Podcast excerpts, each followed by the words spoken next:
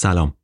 قبل از اینکه برم سراغ قسمت سوم پادکست سزن می‌خواستم معذرت خواهی کنم بابت اشتباهاتی که موقع خوندن بعضی از کلمات و اسامی اتفاق افتاده. بعضی شنونده ها به من تذکر دادن که کلمات خوب بیان نکردم یا تلفظم اشتباه بوده. توجیه هم نداره اینجور اشتباهات دیگه. یه بخشش مربوط به سواده باید جبران بکنم و درستشون کنم. بابت همشون معذرت خواهی می‌کنم. یه نکته دیگر هم بگم. شماره ششم مجله کتاب تراژدی یکی دو روزه که در اومده. اگه دوست داشتید از ما حمایت کنید ازتون می‌خوام که مجله ما رو بخرید. کافیه سری بزنید به سایت ما. اونجا سفارش بدید ما سری دستتون میرسونیم. امیدوارم خوندن مطالبم اطلاف وقت نباشه. ازش لذت ببرید. بریم سراغ قصه این شماره.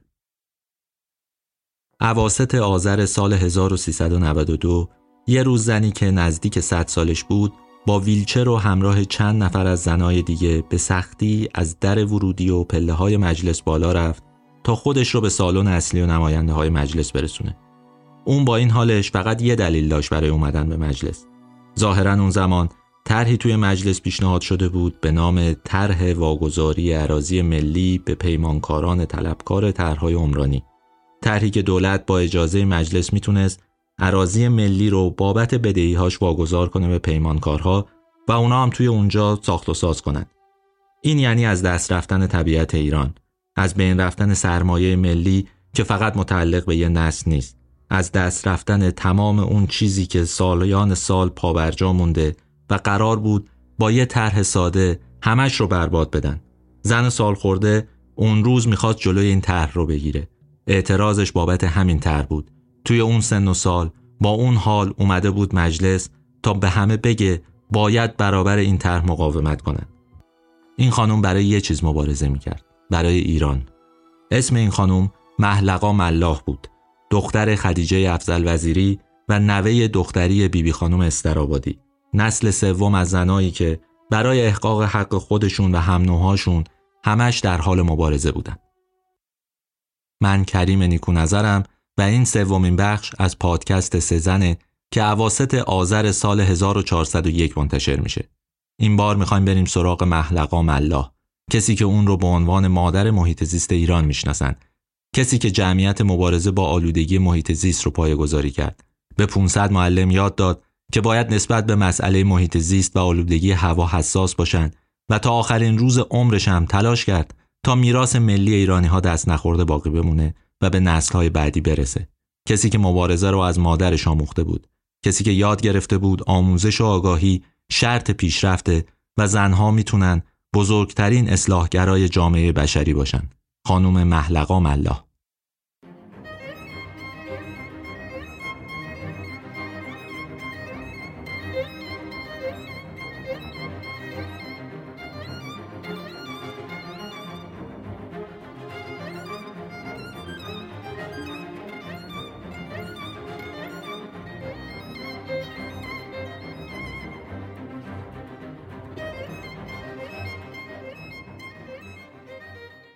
برای شروع قصه باید بریم به هفته آخر شهریور سال 1296 توی شماره قبل براتون تعریف کردم که خدیجه افزل وزیری رفته بود به نوکنده اونجا وبا اومده بود و همه داشتن قربانی می شدن. اون زمان آقا بزرگ نظر کرده بود که اگه وبا دامن خانوادهش رو نگیره و اونا بتونن نجات پیدا بکنن یه کاروان از زوار رو از نوکنده میفرسته به مشهد. خدیجه افزلم توی اون روزا با اینکه باردار بود همراه این کاروان رفت. خدیجه خانم چهار شبانه روز درد کشید و بالاخره پس از اینکه یه مسیر صعب العبوری رو طی کرد سی و یک شهریور توی جنگل ابر توی طویله با مشقت فراوون محلقا رو به دنیا آورد. به این دلیل که آقا بزرگ اون زمان تو منطقه ملاحان محله نوکنده زندگی می‌کرد آقا بزرگ برای خودش و فرزنداش فامیلی ملاح رو انتخاب کرد. سالهای ابتدایی تولد محلقا توی روستای نوکنده گذشت. تو همون شرایط سختی که تو داستان خدیجه براتون تعریف کردم هم به لحاظ آموزشی هم به لحاظ بهداشتی و اصلا به این دلیل که خب روستایی بود حالا درست روستای بزرگی بود ولی امکانات کافی نداشت. محلقا سال 1303 بود که به سن مدرسه رسید. اما تو اون روزا خانوادش به دلیل موقعیت شغلی پدرش آقا بزرگ ملاح مدام تو مأموریت بودن و از این شهر به اون شهر می‌رفتن. شرایط تحصیل برای دخترها هنوز تو همه جای ایران فراهم نبود. به همین دلیلم محلقا تو خونه و کنار مادرش بود که شروع کرد به یادگیری و آموختن درس و مشق و اینجور چیزا. تو قصه قبلی هم گفتم وقتی که بیماری خدیجه افزل وزیری زیاد شد بیماری تنفسیش و سخت شد زندگی توی نوکنده اون دست بچه هاشو گرفت و با همدیگه از نوکنده اومدن به تهران. اونجا بود که تازه شرایط برای تحصیل محلقا فراهم شد. توی تهران فرستادنش مدرسه و اون تونست وارد فضای جدیدی بشه. دیگه از اون حالت مکتب خونه ای و اینکه تو خونه آموزش ببینه نجات پیدا کرده. محلقا هم دختر باهوشی بود بسیار پر انرژی و بازیگوش بود و همینم هم های مدرسه رو آسی کرده بود. خیلی از ها گفتن که هوش محلقا شگفت انگیزه اما از یه طرف دیگه به شدت از اینکه اهل نقشه کشیدن برای خرابکاری و آسی کردن معلما بود شاکی بودن. اون اصلا اهل پذیرش حرف زور نبود همیشه هم برای خواستهاش مبارزه می‌کرد. یه سرتقی داشتش که از همون کودکی توش وجود داشت و خیلی هم روش پافشاری می‌کرد. بعد از تمام شدن دوران دبستان محلقا ترجیح داد به جای دبیرستان بره به دارالمعلمات.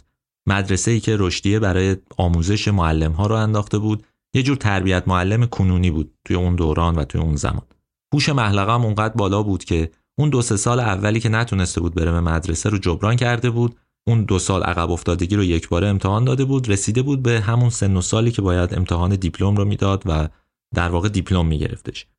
اما درست وقتی که می‌خواست سال پنجم دبیرستان رو شروع کنه آقا بزرگ ملا معاون استاندار اصفهان شد و خانوادگی مجبور شدن از تهران برن به اصفهان. مشکل بزرگ این بود که اصفهان کلاس ششم دبیرستان یا کلاس ششم دارالمعلمات رو هنوز نداشت.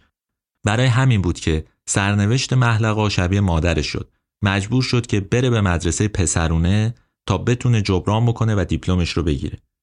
اون زمان لازم نبود که اون موهای سرش رو بزنه یا پنهانی بره مدرسه. پدرش نفوذ داشت اونجا و اونو ثبت نام کرد تو کلاس ششم تا بره اونجا و دیپلمش رو بگیره. اما محلقا فقط سه ماه تونست به مدرسه پسرونه بره. اینقدر پسرها حرکات عجیب و مسخره و به اصطلاح خودش لاتبازی در آوردن که مدیر عذر محلقا رو خواست. گفت اصلا تو این شرایط دختر خوب نیست وارد مدرسه بشه. این موضوع باعث شد که تا پایان زمان مأموریت پدر که تقریبا یک سال طول کشید محلقا توی خونه بمونه. اونجا بشینه خودش برای خودش درس بخونه و اینها ولی موفق نشه که مدرک تحصیلی بگیره. بعد از اینکه خانواده آقا بزرگ دوباره برگشتن به تهران این بار محلقا وارد یه مدرسه خیلی خوب شد. مدرسه ژاندارک که اونجا زبان فرانسه هم درس می‌دادن و همینم باعث شد که محلقا دیپلمش رو از مدرسه ژاندارک بگیره. خودش رو هم آماده بکنه برای اینکه وارد دانشگاه بشه. اما درست وقتی که داشت آماده می‌شد که وارد دانشگاه بشه و اصلا مسیر جدیدی رو شروع بکنه یه ماجرای احساسی براش پیش اومد. تو این خانواده هر بار یه ماجرای احساسی پیش میاد و سرنوشت همه چیز رو تغییر میده. این بار هم سراغ نوه این خانواده اومده بود سراغ محلقا که یه دختر بازیگوش باهوش زبر و زرنگ و در عین حال شیطون بود. بذارید قبل از اینکه ماجراهای محلقا رو تعریف کنم ببینیم مثلا خود محلقا چه جور آدمی بود. محلقا با آموزش هایی که خدیجه افزل داده بود اون سختگیری هایی که درباره تربیتش به خرج داده بود یه دختر خودآموخته مستقل و البته سرتق شده بود. از اون دخترایی نبود که حرف گوش کنه به راحتی همه چیز رو بپذیره و اینها. به هر حال نوه بیبی خانم استرابادی بود که اینها همشون نسبت به حقوق زنها حساس بودند اونم هم همین شکلی شده بود. به راحتی حرفای مرد سالارانه رو قبول نمی‌کرد. از اینکه بهش بگن ضعیفه یا بهش بگن تو نمی‌تونی یه کاری رو انجام بدی نفرت داشت. خودش تعریف کرده برای اثبات این موضوع برادراشو کتک می‌زده. فقط برای اینکه ثابت بکنه ناتوان نیست. یا گفته وقتی رمان‌های خارجی عشقی را میخواندم و می‌دیدم زنها در برابر مردها چقدر از خود ضعف نشان می‌دهند خیلی زجر میکشیدم. این نوع تربیت باعث شکلی یک جهانبینی شده بود که باعث شده بود اصلا محلقا ملاح به اینکه به راحتی ازدواج بکنه دنبال شوهر باشه یا اصلا بخواد یه زندگی روتین عادی داشته باشه رو از سرش بیرون بکنه. اون سال البته هنوز کار عجیبی بود. به این راحتی ها دخترهای جوون نمی‌تونستن از اینکه شوهرشون بدن فرار بکنن. با اینکه مادری مثل خدیجه افسل هم بالا سرش بود ولی به هر حال فشار اجتماعی و فشار فرهنگی جوری بود که امکان رهایی وجود نداشت. این نکته رو فقط گفتم برای اینکه بدونید یا آدم خیلی مستقل توی سن 17 18 سالگی 19 سالگی که سعی کرده خودش رو جدا از بقیه ببینه برای رشد و پیشرفت خودش برنامه ریزی بکنه یه دفعه به دلیل فضای فرهنگی اطرافش چجوری در مخمسه میفته محلقا تازه دیپلم گرفته بود که پسری از اقوامش یعنی نوه خواهری موساخان وزیری اسمش هم هست محمد زمان بیات سخت دلباخته محلقا شد. اونقدر که بارها برای محلقا اش ریخت التماس کرد تا باهاش ازدواج کنه. مثل آقا بزرگ که همین کار با خدیجه افزل کرده بود اونم یه نامه نوشت که اگر با من ازدواج نکنی من خودکشی می‌کنم یه کاری دست خودم میدم و خلاصه خونم میفته گردنت. همین باعث شد که محلقا با وعده وعیدهای محمد زمان و خانوادهش رضایت بده. بعد از اینکه خانواده از اصفهان به تهران اومدن و مدرکش رو گرفت به عقد محمد زمان بیات در بیاد. خدیجه آقا بزرگ بعد از ازدواج محلقا دوباره به یه شهر دیگری رفتن. دو تا برادر محلقا یعنی حسین علی و امیر هوشنگ رو که می‌رفتن مدرسه گذاشتن پیش محلقا که بتونن ادامه تحصیل بدن. محلقا که تو آرزوی دانشگاه رفتن بود از ادامه تحصیل مدتی صرف نظر کرد تا بتونه زندگی و زناشویش رو سر و سامون بده. ازدواجی که هم محلقا میگن از همون موقع از همون روزهای اول متوجه اشتباه بودنش شد. اما وقتی پسرش به دنیا اومد بهروز مجبور شد مدتی تحمل بکنه. میگن شوهرش مرد زنباره بود عیاش بود و محلقا مثل مادرش خدیجه افضل آدم صبوری نبود که به هر قیمتی توی زندگی باقی بمونه یا مثل مادر بزرگش راضی به طلاق نشه. اون از همون زمانی که متوجه شد شوهرش درگیر چه کارهاییه و در واقع میپره به قول معروف سعی کرد که خودش رو نجات بده و از زندگی خارج بشه. اولش با زبون نرم سعی کرد که گفتگو بکنه و مشکل زناشویی رو حل بکنه و محمد زمان رو قانع بکنه که طلاق بگیره ازش. اما بعد دید به زبون خوش راضی نمیشه محمد زمان. از اونجا بود که دعواها شروع شد و به روش های مختلف سعی کرد که طلاق خودش رو قطعی بکنه از محمد زمان. محمد زمان مدتی مقاومت کرد ولی در نهایت پذیرفت. اما هر بار برای رفتن به محضر بهونه می آورد و محلقا آسی شده بود از این کارش. محلقا تو گفتگویی که با خانم افسانه نجم آبادی داشته این ماجرا رو شرح داده گفته که یک بار اینقدر با درشکه تو خیابون دنبالش رفتم تا به زور به محضر ببرمش که اون موقع ده تومن مجبور شدم پول کرایه درشکه بدم. بالاخره محمد زمان سال 1324 شمسی محلقا رو طلاق داد اما بازم به خونه مشترکشون می اومد و دست از سر محلقا و پسرش بهروز بر نمی داشت. تا اینکه یه روز محلقا وسایل محمد زمان رو ریخت تو چمدون و اون رو از خونه کاملا بیرون کرد. این شروع یک بخش تازه از زندگی خانم محلقا ملاحه. هنوز توی بخش خانوادگی هستیم هنوز محلقا اون توانایی که درش هست رو نتونسته شکوفا بکنه و بروز بده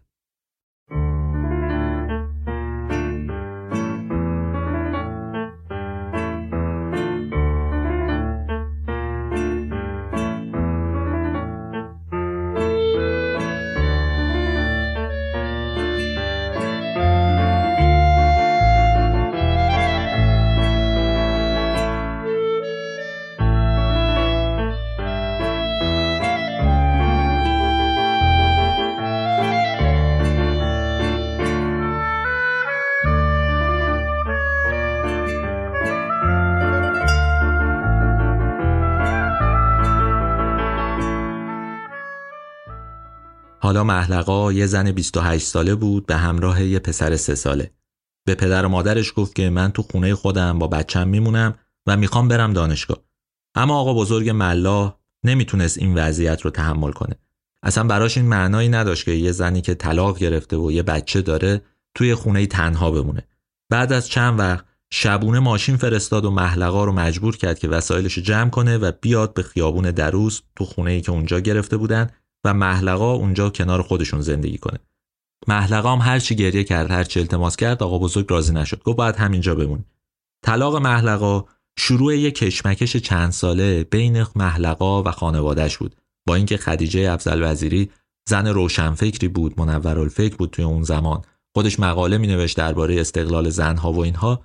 ولی شرایط فرهنگی به خصوص اینکه خدا آقا بزرگ هم زنده بود اجازه نمی‌داد که محلقا بتونه مستقل بودن خودش رو کاملا عیان بکنه و راحتتر زندگی بکنه.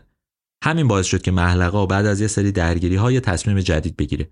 اومد یه خونه ای روبروی خونه پدر مادرش اجاره کرد و گفت من با بچم میرم اونجا زندگی می‌کنیم. هم نزدیک شما هستیم، هم از شما جدا هستیم. توی مدت هم آقا بزرگ ولکن نبود. مدام هی خواستگار میفرستاد برای دخترش.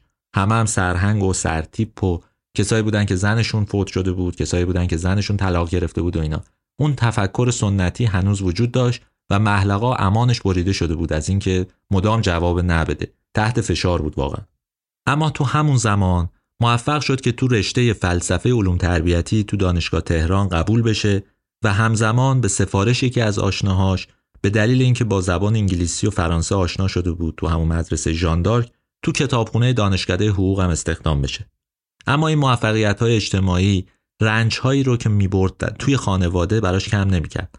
پدرش هر روز که محلقا از دانشگاه برمیگشت ازش می‌پرسید شوهر پیدا نکردی؟ این فشارا باعث شده بود که اصلا خود محلقا دچار بیماری روانی بشه. اعصابش به هم ریخته بود و ضعیف شده بود. میگن هر روز گریه می‌کرد. با این همه از حرفش کوتاه نمیومد و حاضر نبود با هیچ مردی ازدواج کنه. حتی بعد از یه مدت تصمیم گرفت که برای اینکه خودش از شر پدرش خلاص بکنه از شر اطرافیان و نگاهی که بهش می‌کردن نجات پیدا بکنه تصمیم گرفت که از ایران بره بره به اروپا. اما بازم به در بسته خورد. چون محمد زمان بیات اجازه نمی‌داد که بهروز رو از کشور خارج بکنه. در واقع مانع از این می‌شد که بچه همراه محلقا به اروپا بیاد. همین باعث شد که محلقا توی ایران بمونه و اون شرایط رو تحمل بکنه. سه سال وضعیت به این صورت گذشت. تا بالاخره نیش و کنایه های پدر و اقوام کار خودشو کرد. محلقا راضی شد که ازدواج بکنه. ولی اومد یه کاری کرد. گفتش خب حالا با توجه به شرایط که من نمی‌تونم مجرد باقی بمونم یه فکری می‌کنم. یه سری شرایط تعیین می‌کنم. هر کسی اومد خواستگاری من اون شرایط رو بهش پیشنهاد میدم ببینم که چند مرده حلاجه. آیا میپذیره که با من زندگی بکنه؟ آیا میپذیره این شرایط رو؟ و اگر اون شرایط رو پذیرفت میرم زنش میشم. اون سالا یه معلم زبان به خونه اونا میومد که محلقا و خواهر برادراش اونجا آموزش زبان می‌دیدن. این مرد جوون اسمش حسین ابوالحسنی بود. از همون ماهای اول هم وقتی وارد اون خونه شده بود به محلقا ابراز علاقه کرده بود. اما محلقا زیر بار نمی‌رفت. فکر نمی‌کرد که باید ازدواج کنه. تا اینکه بالاخره بعد از کشمکش های زیادی که طی شده بود سه سال زخم زبونی که از خانواده شنیده بود تن داد به اینکه با آقای حسین ابوالحسنی ازدواج کنه. قبلش اومد با حسین صحبت کرد و بهش گفت حسین من شوهر نمی‌خوام. من یه رفیق می‌خوام یه دوست می‌خوام. کسی که بتونم از ناراحتی هام از شوق و ذوقم از خواسته هام با اون به راحتی صحبت کنم. اما اینا هم راضی نکرد محلقا رو. آقای حسین ابوالحسنی همه رو پذیرفت اما محلقا راضی نشد. تصمیم گرفت برای اولین بار تو خانوادهش حرف از حق طلاق حق سکونت و حتی حق اولاد بزنه. اونقدر این خواسته تو اون زمان تو عواسط دهه 20 برای همه عجیب بود که دایی های محلقا یعنی کلونل وزیری، حسن علی و فتلی با اینکه همشون آدم های منورالفکری بودن، آدم های هنرمندی بودن، زمان عقد این دختر مدام از خدیجه افضل درباره این موضوع سوال کنند. ببینن این حقوق اصلا چیه که این دختر خواسته؟ آیا مجازه یا نه و اصلا حرف بی ربطی نزده باشه؟ اما آقای حسین ابوالحسنی با وجود تعجب هر دو خانواده و واکنش منفی که نشون دادن با محلقا ازدواج کرد و اون دو نفر با همدیگه عقد کردند. این شروع یه دوران تازه تو زندگی محلقاست.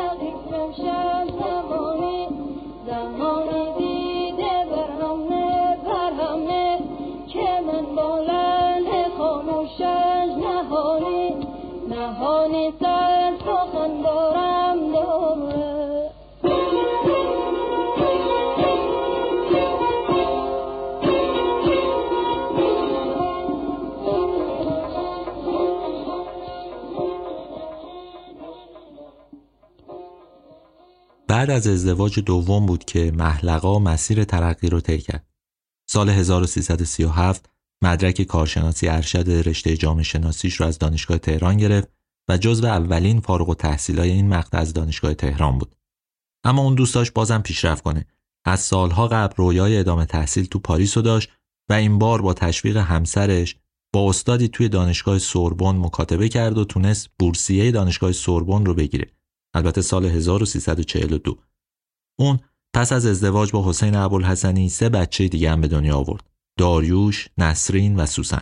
خب طبیعی بود می‌خواست بره فرانسه چهار تا بچه هم داشت کار سخت بود اما حسین و خدیجه افزد مادر محلقا اجازه ندادن که اون دچار سختی بشه قبول کردن که از بچه ها نگهداری بکنن و اون برای ادامه تحصیل بره اونجا چون اون زمان یه شغلی هم تو دانشگاه تهران داشت دوره کتابداری تکمیلی رو هم تو کتابخونه ملی پاریس گذرون اون با مدرک دکترای جامعه شناسی و البته مدرک کتابداریش بعد از چهار سال به ایران برگشت بعد از یه مدت سال 1347 رئیس کتابخونه مؤسسه تحقیقات روانشناسی دانشگاه تهران شد و این شغل رو تا زمان بازنشستگیش یعنی اواخر دهه 50 ادامه داد.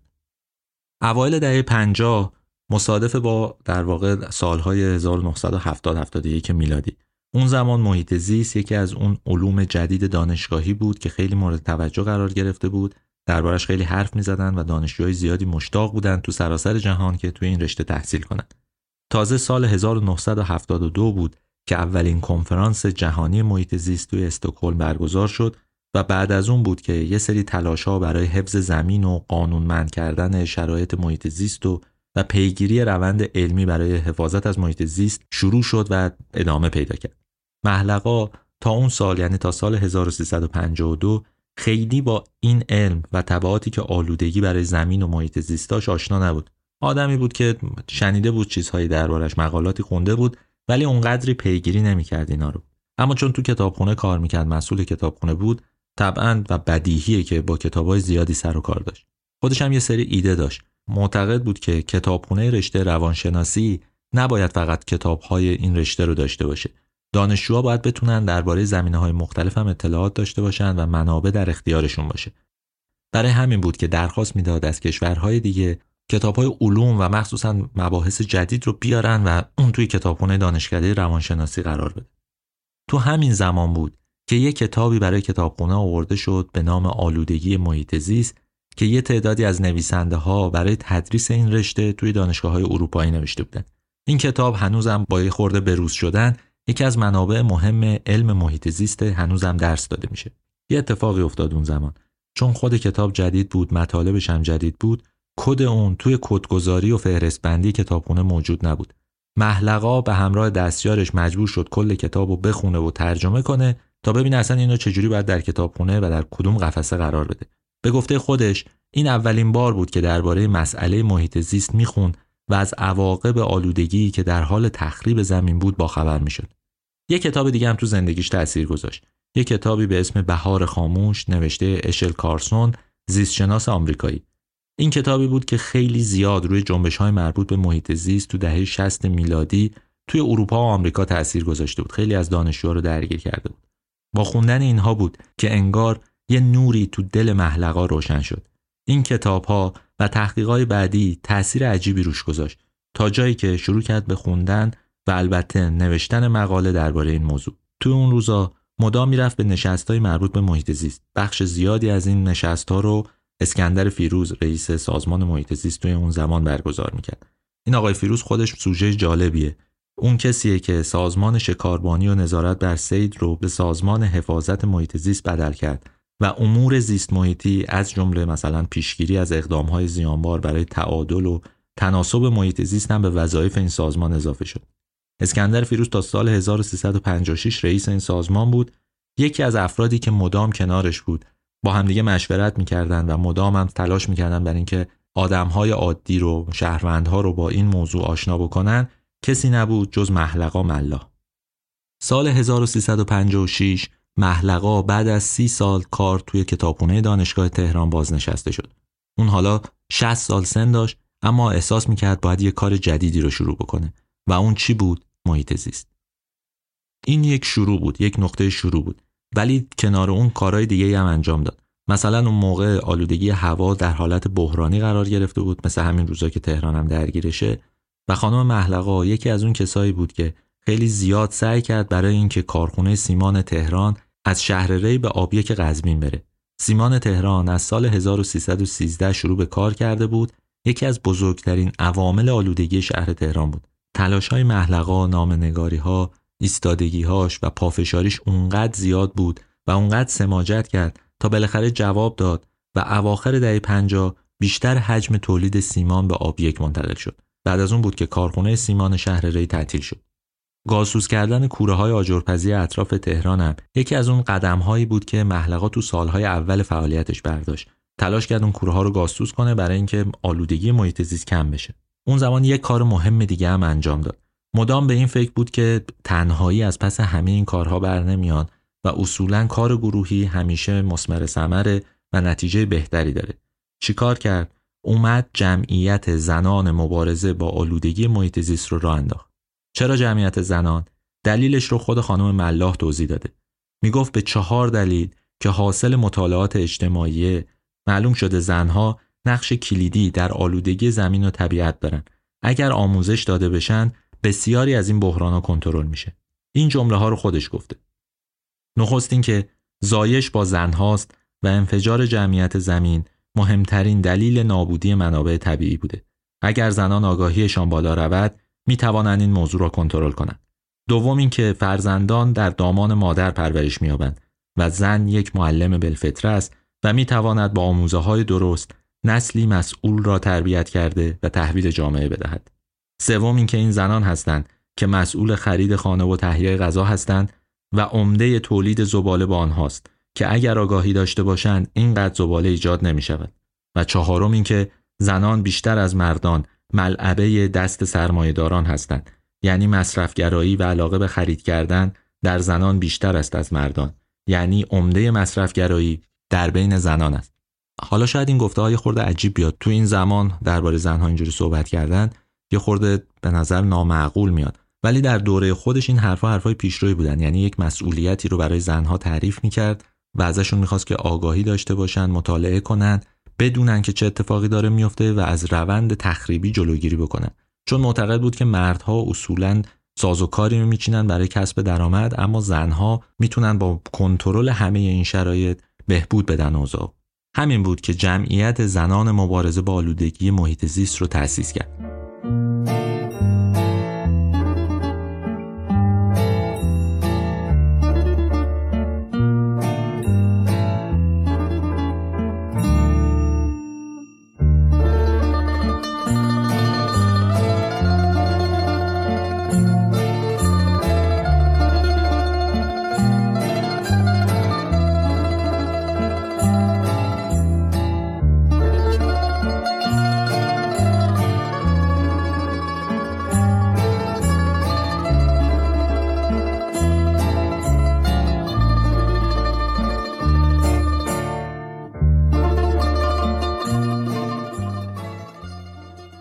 البته این جمعیت خیلی نتونست فعالیت بکنه چون خب خوردیم به انقلاب و اون کارهای فرعی که انجام می‌شد در مسیر زندگی و مسیر کار تقریبا متوقف شد. بعد از پیروزی انقلاب هم با شروع جنگ و وضعیت ناپایدار کشور همه چیز کاملا تعطیل شد.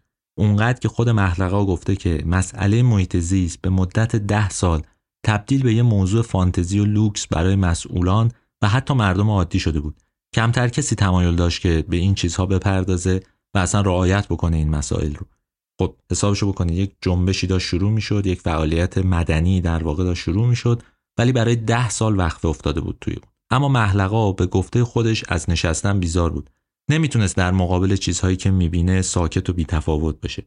اون از دهه پنجاه مبارزه برای حفظ محیط زیست رو از خونه شروع کرده بود و سالهای سال به تنهایی سبک خاصی رو توی خرید و مصرفش دنبال می‌کرد. با دقت و وسواس اصول محیط زیست رو رعایت می‌کرد حداقل تو خونه خودش. سعی می‌کرد به اطرافیانش هم بگه که همین کارا رو انجام بدن.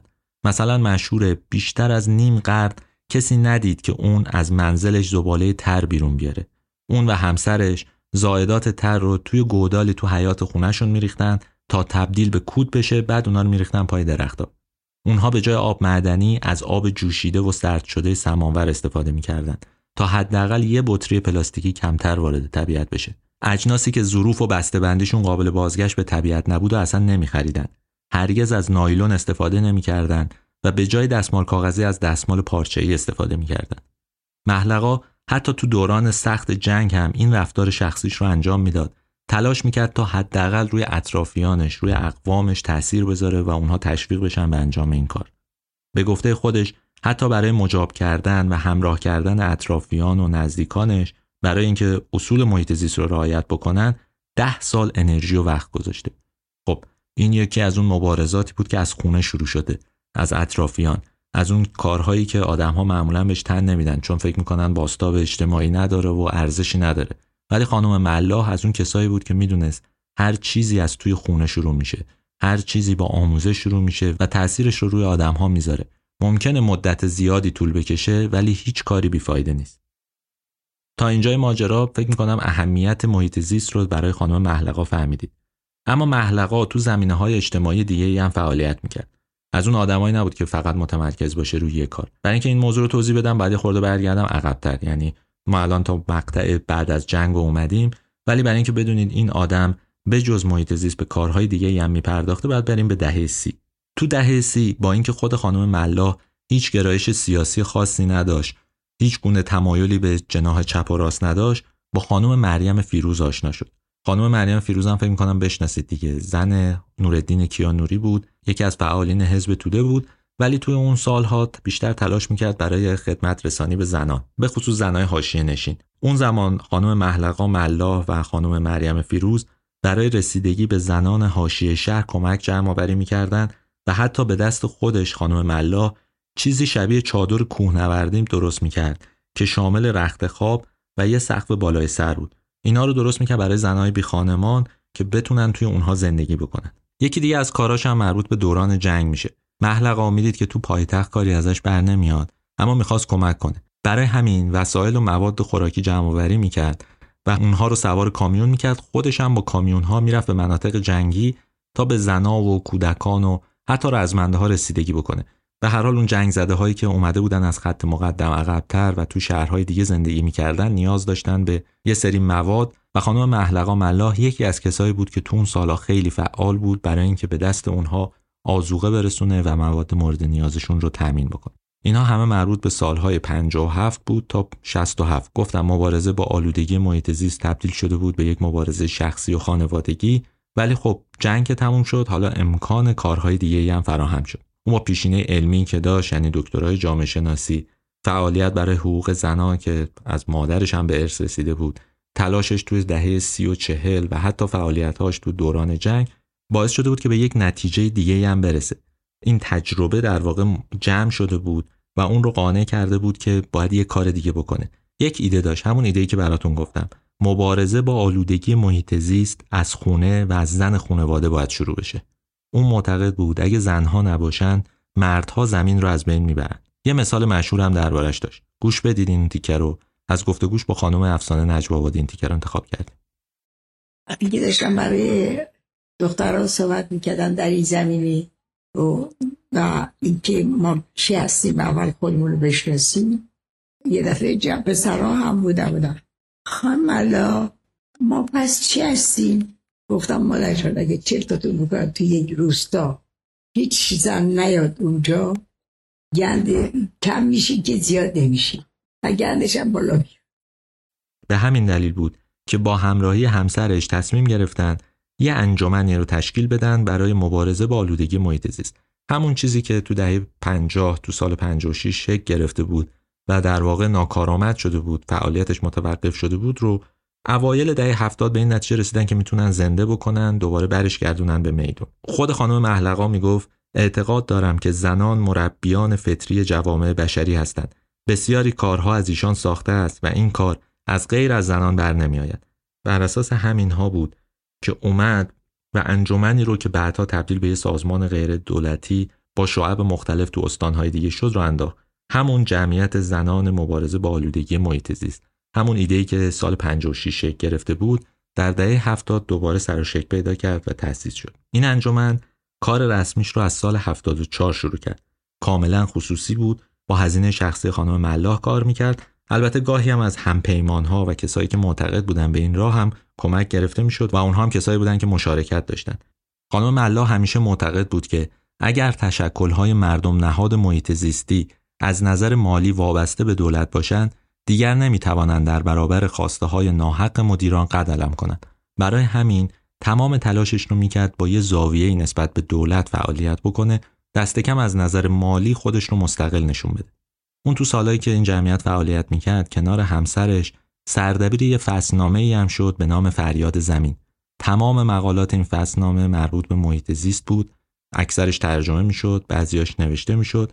و بیشترم درباره روند آلودگی و از دست رفتن جنگل ها و زمین های کشاورزی به خصوص به دست دولت و دستگاه های حاکم تو استانهای مختلف افشاگری می‌کرد. کنار همه این کارهایی که انجام داد یعنی تشکیل اون انجمن راه اندازی یک مجله تونست با فعالیتهایی که انجام میده به یه سری دستاوردان برسه.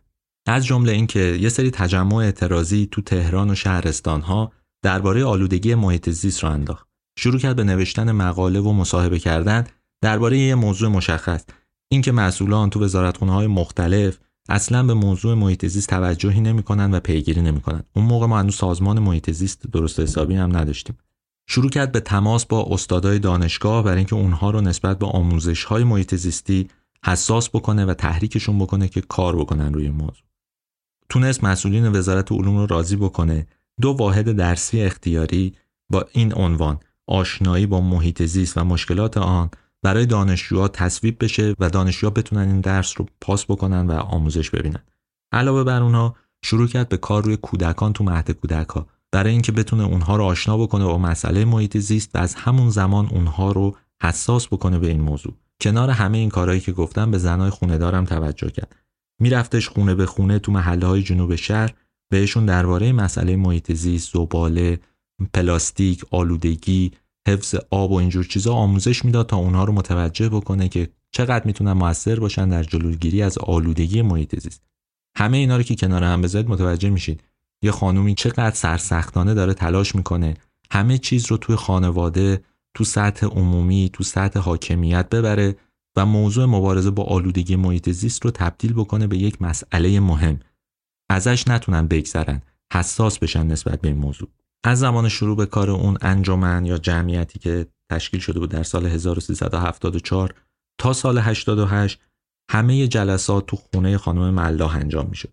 آقای ابوالحسنی هم که تا اون زمان هنوز زنده بود یکی از کسایی بود که کنار خانم ملاح قرار گرفته بود و کمکش و پشتیبانی بود برای اینکه اون بتونه کاراش انجام بده. اما سال 88 بود که آقای حسین ابوالحسنی از دنیا رفت و خانم ملاح تنها موند. آقای ابوالحسنی وصیت کرده بود که بعد از مرگش هیچ مراسمی براش گرفته نشه و تنها به یادش درخت بکارن. محلقا هم به این وصیت عمل کرد. مراسمی برگزار نشد اما درختهایی به یاد آقای ابوالحسنی توی تهران کاشته شد. اگه بخوایم درباره این دوران صحبت بکنیم و کارهایی که انجام داده خانم محلقا ملا باید به مسائل همین روزمره هم اشاره بکنیم. مثلا موضوع آلودگی هوای تهران از اون موضوعایی نیستش که مثلا توی 4 5 سال اخیر یا 10 سال اخیر مطرح شده باشه. از اوایل دهه 50 دربارش صحبت می‌کردن و پیش بینی می‌کردن که وضع تهران به اینجا برسه. خانم ملا یکی از اون آدمایی بود که مدام درباره موضوع تو دهه های مختلف هشدار داده بود. هم دهه 60 هم دهه 70 و هم دهه 80 یا مثلا درباره دریاچه ارومیه با اینکه به نظر می‌رسه دریاچه ارومیه مثلا 12 13 ساله که اغلب مردم دربارش می‌دونن و می‌دونن که داره نابود میشه هنوز نابود نشده ولی داره نفسهای آخر رو می‌کشه خانم ملاح یکی از اونایی بود که از دهه هفتاد از اوایل دهه هفتاد آدمها رو نسبت به وضع دریاچه ارومیه حساس کرده بود. درست حساسیت ممکنه به جایی نرسیده باشه ولی با نوشتن مقاله و مصاحبه هشدار داده بود که اگر جلوگیری نشه از بعضی از کارها اونجا در نهایت نابود میشه. همون چیزی که الان داریم می‌بینیم. با همه این هشدارها وضعمون اینه ها یعنی با همه اتفاقایی که افتاده با همه فعالیتی که امثال خانم ملاح انجام دادن وضعمون اینه. هوامون که اینه دریاچمون که اونه زمینامون هم که وضعش اینه. به هر حال می‌خوام اینو بگم که خانم ملاح یکی از اونایی بود که تو دهه های مختلف تلاش کرد که این چیزها رو هم به مردم هم به مسئولین گوشزد کنه حساسشون کنه باعث بشه که حتی بترسن و یه واکنشی نشون بدن. اغلب مردم واکنش های درستی نشون دادن حساس شدن اما مسئولین چندان به این چیزها واکنش نشون ندادن. حالا شاید پولشون نداشتن. برای این کارم فقط به نوشتن مقاله و اینجور چیزا فکر نمی‌کرد. گاهی اوقات تجمعهای اعتراضآمیز برگزار می‌کرد. جلوی مجلس نمی‌دونم کنار دریاچه کنار سدها کنار جنگلها برای اینکه آدمها حساس بشن. می‌خوام بگم مبارزاتش مبارزات صلحآمیز اعتراضی بود. برای اینکه یک چیزهایی رو به یاد همه بیاره آدمها رو حساس بکنه. فقط با نوشتن مقاله و اینها هم کار انجام نمی‌شد. حداقل خانم ملا فکر می‌کرد که این نوع واکنش های مسالمت آمیز می‌تونه موثر باشه تو فضای اجتماعی. خانم ملا تا آخرین روزهای زندگیش که بیش از 100 سالم طول کشید مبارزه کرد و کوتاه نیامد. گفتم وقتی 96 سالش بود سوار ویلچر رفتش مجلس تا جلوی یه طرحی رو بگیره. حتی توی اون سن و سال هم کوتاه نمیومد حالا دیگه تبدیل شده بود به یه نماد واقعا. همه کسایی که روی محیط زیست کار می‌کردن حساس بودن می‌دونستن که خانم ملا یک مقبولیت عام و خاص داره هم در فضای فرهنگی هم در فضای علمی و هم در فضای اجتماعی. برای همین بود که وقتی قرار شد مراتب و مزارع کشاورزی به حراج گذاشته بشه دولت اونو بابت بدهیهاش به پیمانکارا واگذار کنه ازش کمک خواستند و اون کسی بود که پاشد رفت به مجلس تا یه حرکت اعتراضی مسالمت آمیز انجام بده جلوی این طرح رو بگیره. خانم ملا تا 17 آبان 1400 یعنی وقتی 104 سالش بود همچنان فعالیت می‌کرد برای محیط زیست. خانم ملا تا 17 آبان 1400 یعنی وقتی 104 سالش بود از تلاش دست بر نداشت. همچنان مبارزه می‌کرد با آلودگی محیط زیست، حساس بود به محیط زیست. اون روز یعنی 17 آبان 1400 خانم ملا از این دنیا رفت. مثل شوهرش به یادش درخت کاشتن و یادش رو گرامی داشتن. اما خیلی از اون کارهایی که انجام داده بود توی روزمرگی ها از یاد رفت خیلی ها توی این سالها ممکنه اصلا به یادش هم نیفتاده باشن بهش فکر نکرده باشن. ولی اون یکی از آدم های مهم تاریخ معاصر ماست. یکی از اون کسایی که برای یک میراث بشری مهم برای یک میراث ملی توی ایران تلاش کرده. از اون کسایی بود که دلش واقعا برای ایران میسوخت.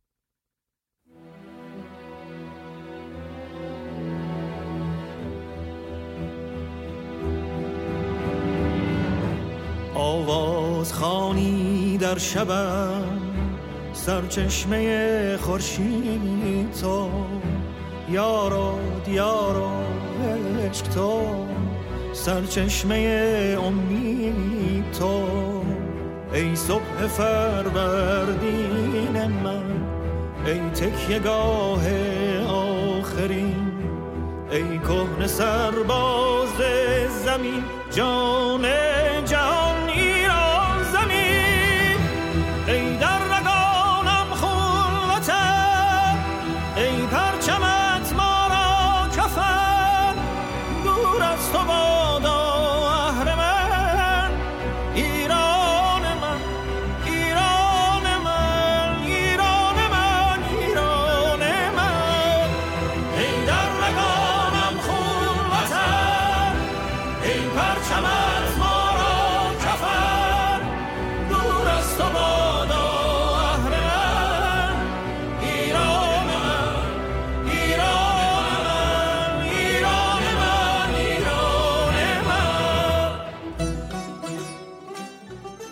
زندگی محلقا ملا و تلاشش برای اصلاح برای بهبود شرایط زیست به خاطر توجه به میراث بشری و توجهش به نسلهای بد مهمه.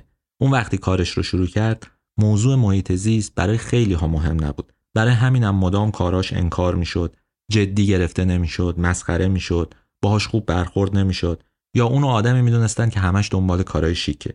اما حالا تو سال 1401 ما می‌تونیم بفهمیم که کاراش چقدر ارزشمند بوده که اون چقدر تلاش کرده که همه ما هوای آلوده رو استنشاق نکنیم. رودخونه هامون خشک نشن خاکمون از بین نره دریاچه هامون نابود نشن. الان ما تو همه این شرایط قرار داریم اما اون یکی از کسایی بود که این هشدارها رو به ما داده بود. اینکه خیلی از آدمها بهش بیتوجهی کردن خیلی از مسئولین بیتوجهی کردن رو باید بررسی کرد محاکمهشون کرد واقعا.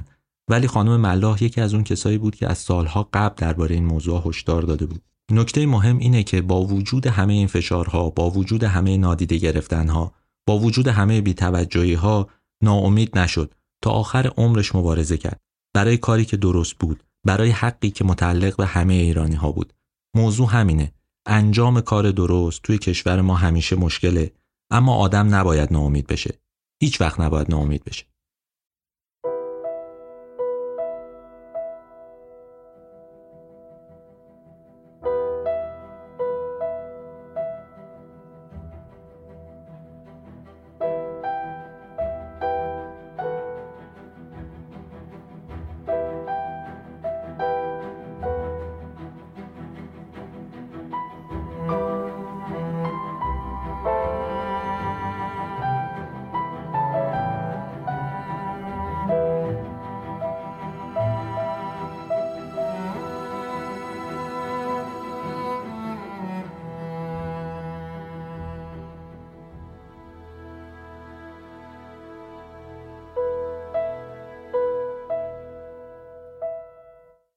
قسمت سوم پادکست سزن بود که من کریم نیکو نظر اونو اجرا کردم.